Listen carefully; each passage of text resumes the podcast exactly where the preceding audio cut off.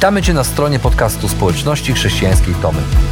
Mamy nadzieję, że rozważanie, które za chwilę usłyszysz, zainspiruje Cię do zrobienia kolejnego kroku w Twojej relacji z Bogiem. Bo w naszej społeczności zapraszamy wszystkich do relacji z Chrystusem, który zmienia wszystko. Dziękujemy za Twoje zainteresowanie i zapraszamy Cię do polubienia naszego profilu na Facebooku, Instagramie i YouTubie oraz ściągnięcia darmowej aplikacji na smartfona. Dobrego słuchania.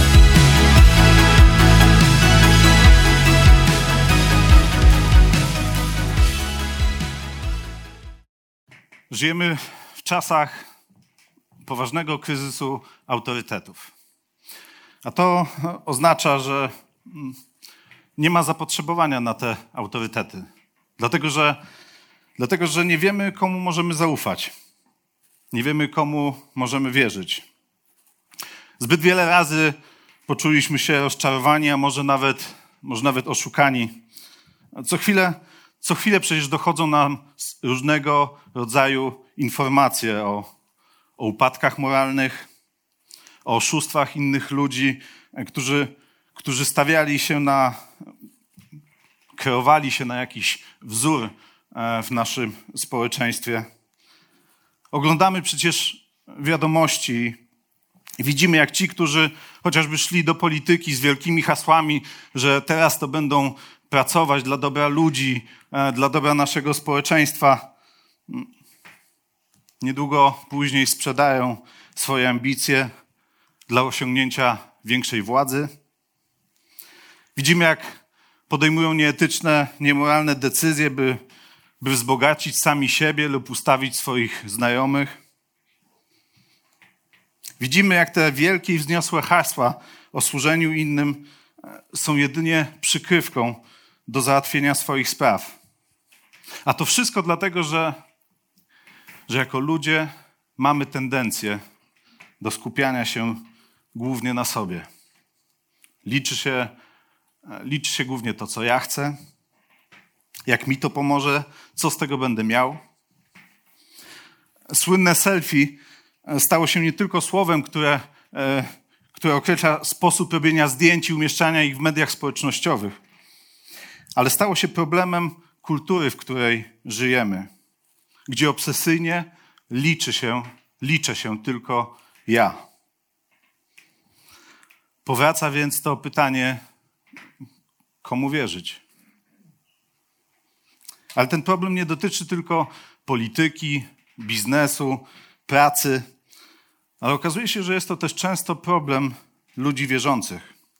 W dzisiejszym świecie e, z pełnym i łatwym dostępem do internetu, do streamingu, do YouTube'a, do różnego rodzaju podcastów, kazań, nauk, czasami nie wiemy, komu i czemu tak naprawdę mamy wierzyć. Okazuje się też, że ten problem to wcale nie jest jedynie problem naszych dzisiejszych czasów. Być może teraz on jest e, jeszcze bardziej nasilony ze względu właśnie na ten łatwy dostęp do, e, do internetu, do szybkiego przekazywania sobie informacji na odległość poprzez łatwość komunikacji, ale z podobnymi problemami i pytaniami mierzyli się ludzie, e, w tym i chrześcijanie, już w czasach pierwszego kościoła, a nawet pewnie i wcześniej. Jeśli byliście tydzień temu, to pamiętacie, że zaczęliśmy wspólnie czytać mm, list, pierwszy list e, Pawła do Tesaloniczan. I dzisiaj go kontynuujemy. W dzisiejszym drugim rozdziale e, zobaczymy, jak Paweł pisze Pisze i przypomina wierzącym w Tesalonikach, jak wyglądała jego służba, e, gdy był wśród nich.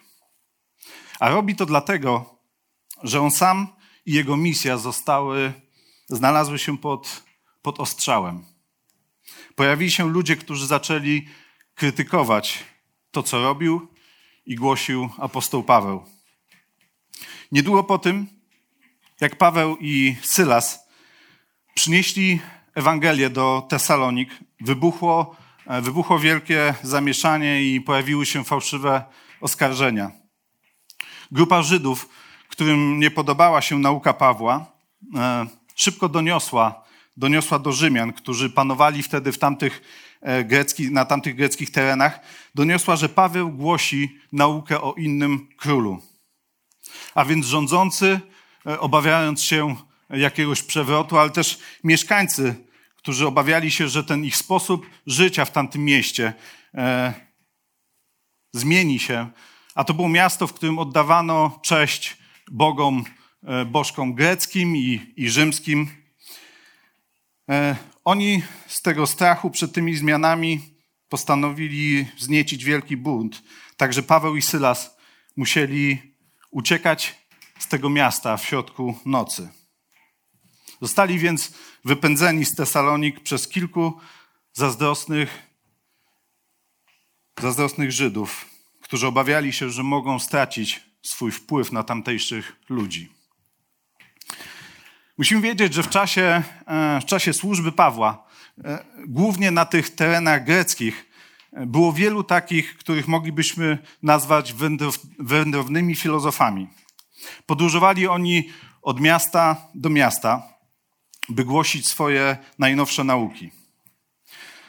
Podczas gdy niektórzy rzeczywiście może wierzyli w to, co, to, co głosili, to, co mówili, większość z nich po prostu mówiła to, co myślała, że inni chcą usłyszeć. Tylko po to, żeby, e, żeby zarobić szybko jakieś pieniądze tu i tam.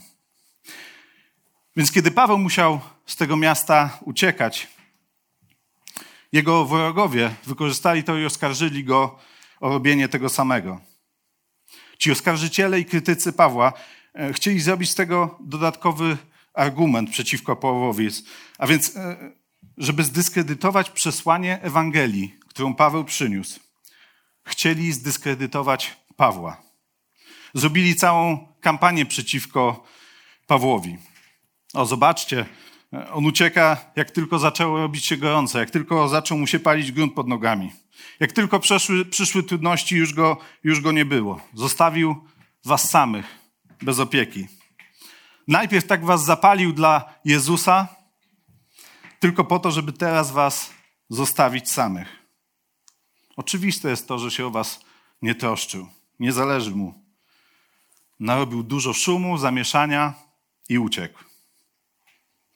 A to wszystko znaczy, że był motywowany egoistycznymi ambicjami, a więc e, niczym nie różni się od tych wielu innych nauczycieli, którzy pojawiają się, przynoszą te swoje nowe nauki, a później namieszają ludziom w głowach, a później znikają z ich marzeniami, najczęściej z ich pieniędzmi. Filozofowie, oszuści. Paweł przyszedł i poszedł tak jak oni. Takie pogłoski, takie plotki zaczęły krążyć na ulicach Tesalonik o Pawle i o jego służbie, co najgorsze o dobrej nowinie, którą przyniósł. Chcieli w ten sposób zdyskredytować Pawła, żeby przez to automatycznie ta dobra nowina, którą przyniósł, była zdyskredytowana. Bo to, czego oni naprawdę chcieli, to chcieli pozbyć się tej chrześcijańskiej wiary i nauki z ich miasta. Chcieli, żeby Tesalończycy zaczęli kwestionować swoją wiarę. A chcieli to osiągnąć atakując i niszcząc ich lidera. I to jest wciąż efektywny sposób działania e, w świecie. Wiemy, że jeśli wiarygodność przekazującego naukę e, czy wiadomości jest wątpliwa, to sama, sama wiadomość również jest niewiarygodna. Widzimy to wszędzie dookoła, zwłaszcza w polityce, o której mówiliśmy, gdzie politycy głównie atakują siebie nawzajem, a nie swoje poglądy, przekonania czy plany działania. Dlaczego tak jest? Dlatego, że my słyszymy nie tylko te słowa, nie tylko je słyszymy, nie tylko słyszymy te wiadomości, ale szukamy też potwierdzenia tych słów, tych wiadomości w życiu osoby, która je przynosi.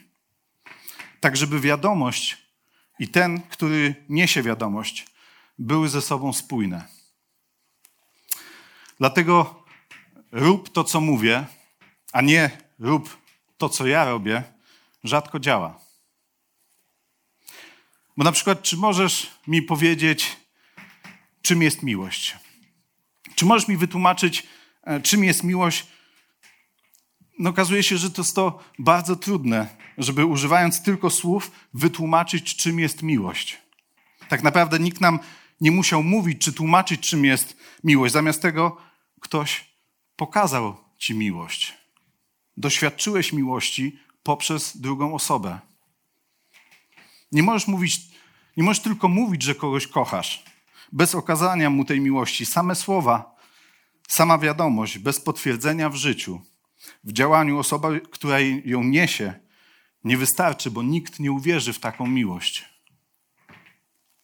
Apostoł Paweł pisze więc do kościoła w Tesalonikach i broni swojej służby. To, o co martwi się Paweł, to nie o siebie i swoją reputację. Mimo, że pewnie niełatwo mu było słuchać takich oskarżeń, ale on martwi się o Ewangelię, która została tam zasiana.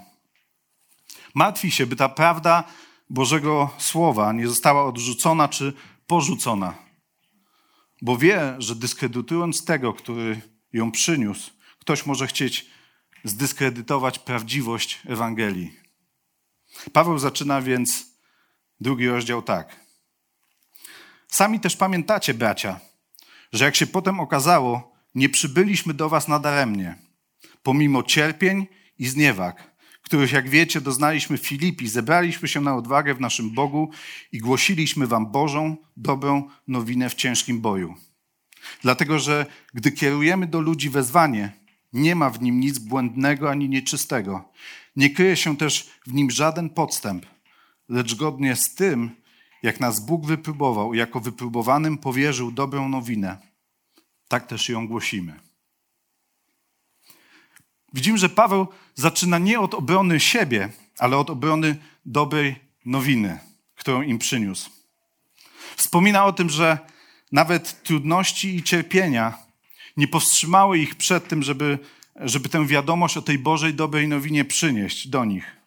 Była ona dla nich tak ważna, była dla nich tak cenna, że nie mogli zachować jej tylko dla siebie.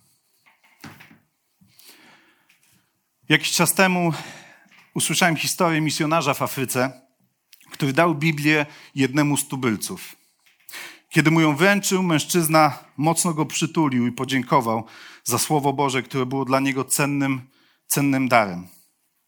Ale kiedy misjonarz spotkał go kilka dni później, ku swemu e, wielkiemu przerażeniu, zauważył, że Biblia wygląda jakby, jakby się rozpadała i brakowało w niej wielu stron. Misjonarz zapytał go, co się stało? Co zrobiłeś ze swoją Biblią? Kiedy ci ją dałem, powiedziałeś, że to bardzo cenny dar. Mężczyzna odpowiedział: Rzeczywiście jest bardzo cenna. To najwspanialszy prezent, jaki kiedykolwiek od kogoś otrzymałem. Jest tak cenny, że kiedy wróciłem do mojej wioski, starannie wybrałem odpowiednią kartkę, wyrwałem ją i dałem mojej matce. A później wyrwałem kartkę i dałem mojemu ojcu. A później wyrwałem jedną kartkę i dałem mojej żonie. W końcu dałem po jednej stronie Słowa Bożego każdemu, kto mieszka w mojej wiosce. Paweł, pomimo, pomimo wszystkich tych przeciwności, również musiał podzielić się tą dobrą nowiną. O tych trudnościach i przeciwnościach będzie też więcej mówił w dalszej części.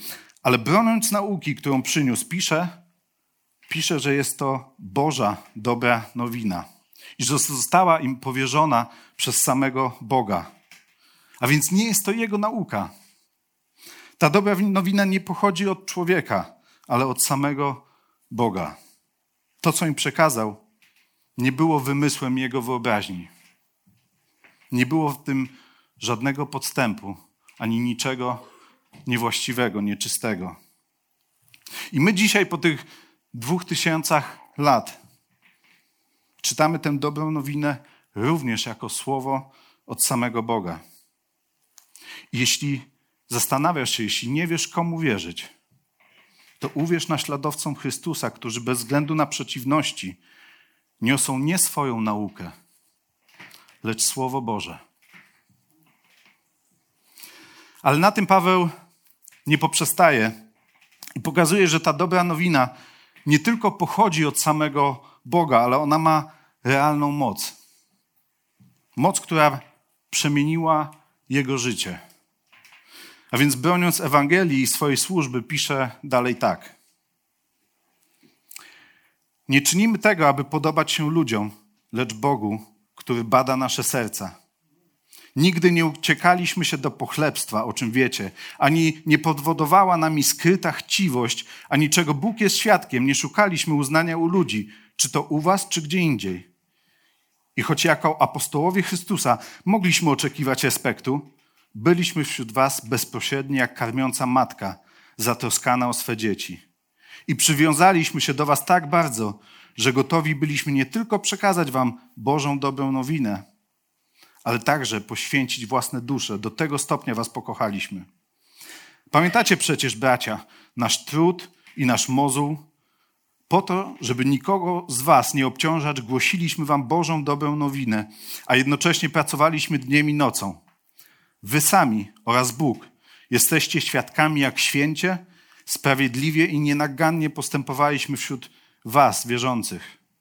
Wiecie także, jak, także, jak każdego pośród was, niczym ojciec swoje dzieci, zachęcaliśmy, jak mu po przyjacielsku radziliśmy, jak go nakłanialiśmy, aby prowadził życie godne Boga, który was powołuje do swojego królestwa i chwały.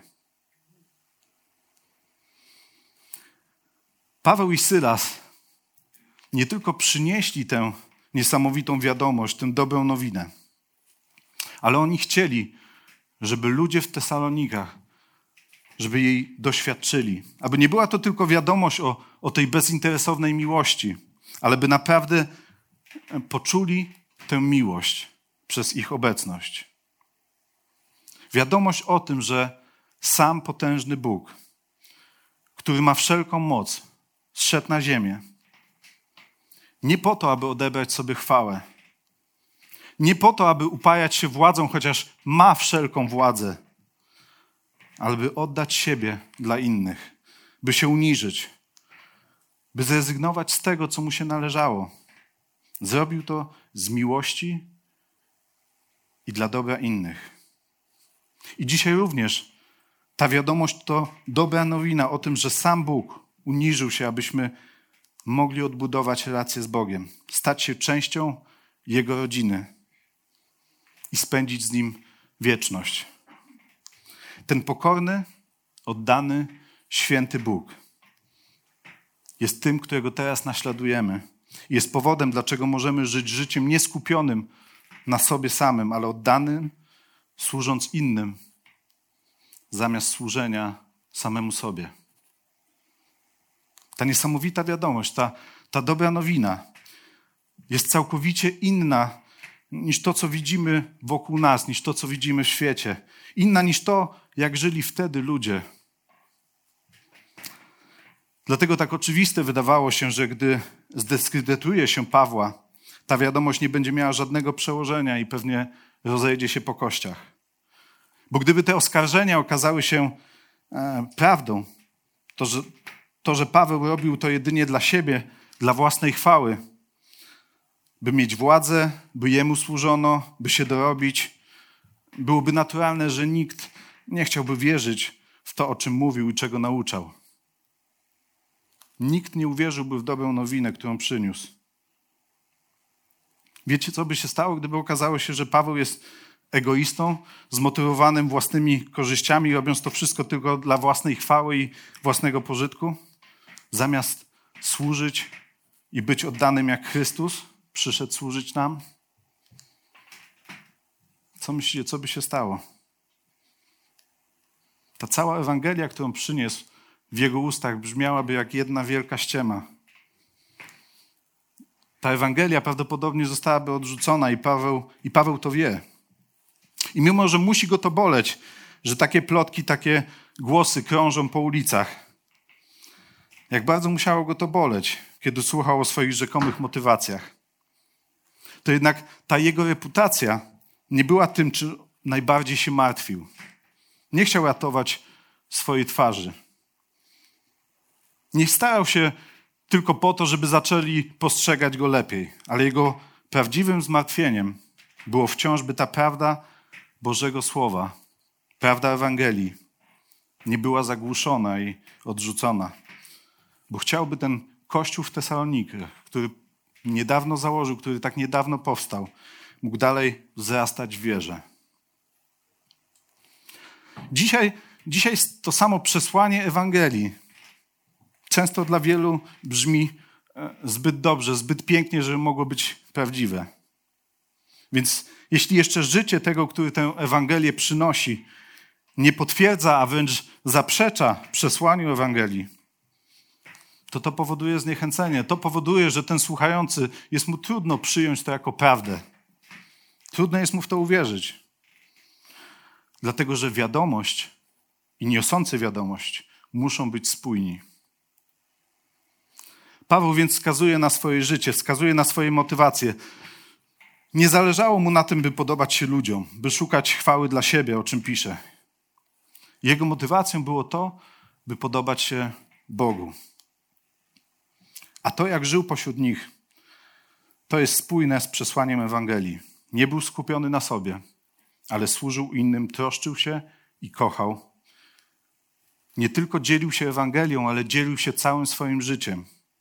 Mówi, że poznaliście Ewangelię jeszcze lepiej, bo nie tylko ją słyszeliście, ale doświadczyliście przez nasze życie, bo dzieliliśmy nasze życie z wami. Idzie nawet dalej i mówi: Pokochaliśmy was tak bardzo, że byliśmy gotowi poświęcić własne dusze. Byliśmy dla was jak ojciec, byliśmy dla was jak karmiąca matka. Te obrazy działają na naszą wyobraźnię, bo, bo mi automatycznie przypomina się to, pamiętam ten dzień jak, dzień, jak urodził się nasz synek, kiedy wziąłem go pierwszy raz w swoje ręce. I automatycznie od tego momentu wiedziałem, że zrobię wszystko, łącznie z tym, że oddałbym swoje życie, żeby on był bezpieczny, żeby go chronić, żeby się o niego troszczyć.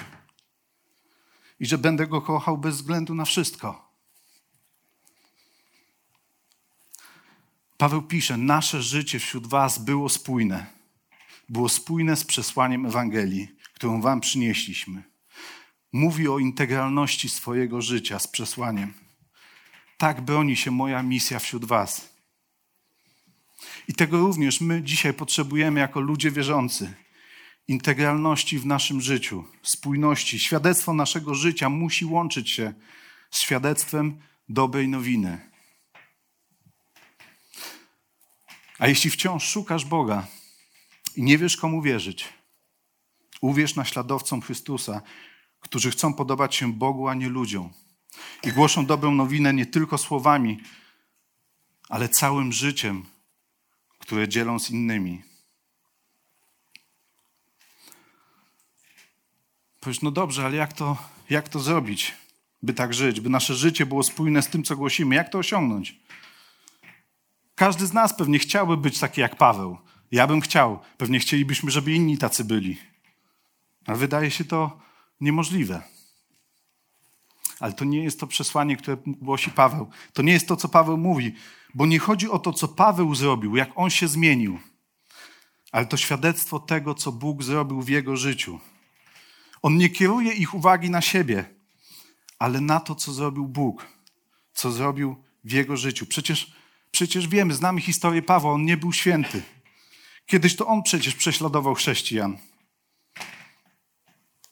Ale nawet Paweł mógł stać się nowym stworzeniem i Bóg i Jego Słowo mogły zmienić jego życie, mogło wykonać w nim pracę. Dlatego pisze dalej do wierzących w Tesalonikach. Dlatego i my dziękujemy Bogu nieustannie za to, że przyjęliście od nas słowo poselstwa Bożego. Nie jako słowo ludzkie, ale zgodnie z tym, jak jest naprawdę, jako słowo Boga, które też was, wierzących, skutecznie działa. Gdyż wy, bracia, staliście się naśladowcami kościołów bożych, trwających w Chrystusie Jezusie w Judei. Wycierpieliście przecież od swoich rodaków to samo, co oni od Żydów, którzy zabili Pana Jezusa i proroków i nas prześladowali. Bogu okazali się niemili i wszystkim ludziom przeciwni. Przeskadzali nam także w głoszeniu dobrej nowiny poganom, by nie dopuścić do ich zbawienia, lecz w ten sposób dopełnili miary swoich grzechów, lecz ostatecznie spadł na nich gniew Boga. Paweł mówi, że dowodem na to, że ta dobra nowina, którą wam przyniosłem, jest prawdą, jest prawdziwa, możecie w nią wierzyć, jest to, że przecież zobaczcie, Bóg zmienił nie tylko mnie, ale zobaczcie, jaką to Słowo Boże wykonało pracę wśród Was. To Słowo ma moc, a Wasze życie jest tego przykładem, potwierdza to.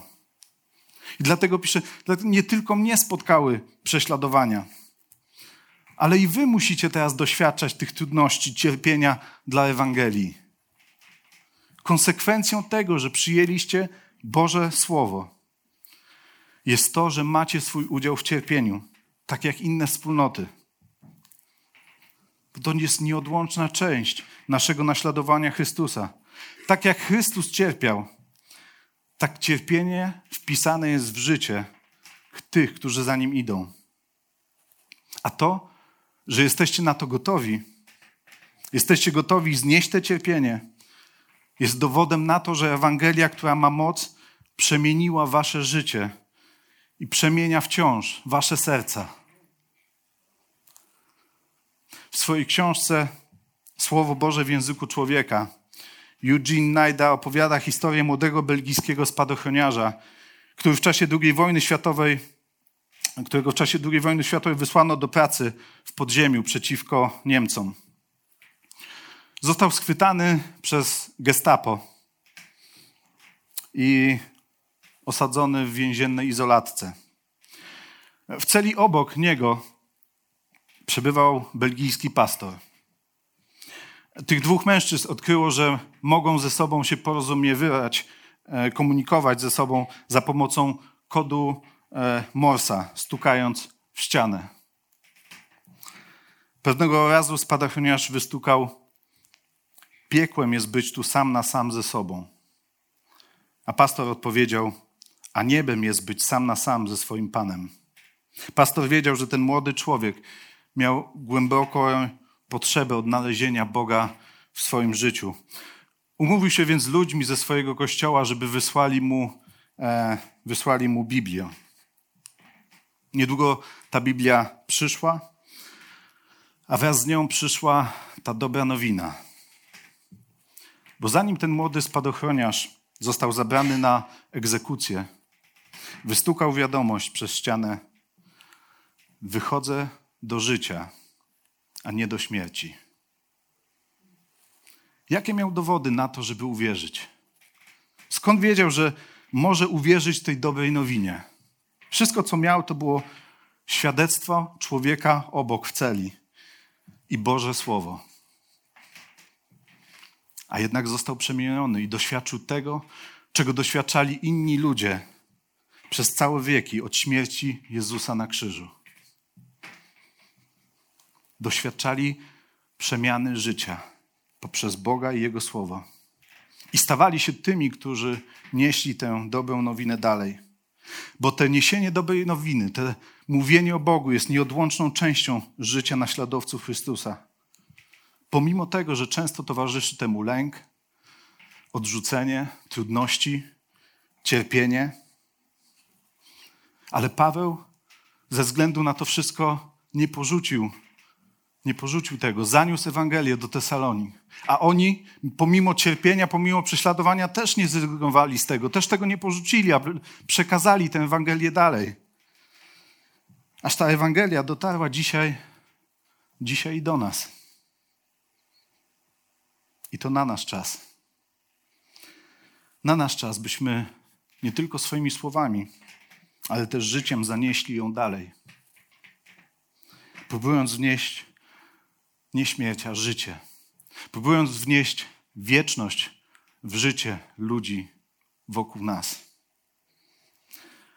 Bo kiedy głosimy dobrą nowinę, pomimo trudności, z właściwą motywacją, dzieląc z innymi całe swoje życie, wtedy ci, którzy przyjmują Boże Słowo, doświadczają przemiany i są gotowi również cierpieć dla tej Ewangelii.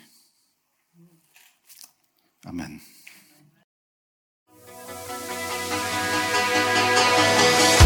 Jeszcze raz dziękujemy za wysłuchanie naszego rozważania. Jeżeli mieszkasz w okolicach Tomaszowa Mazowieckiego lub Łodzi, zapraszamy Cię do odwiedzenia nas na niedzielnym nabożeństwie. Więcej informacji znajdziesz na stronie schatomy.pl.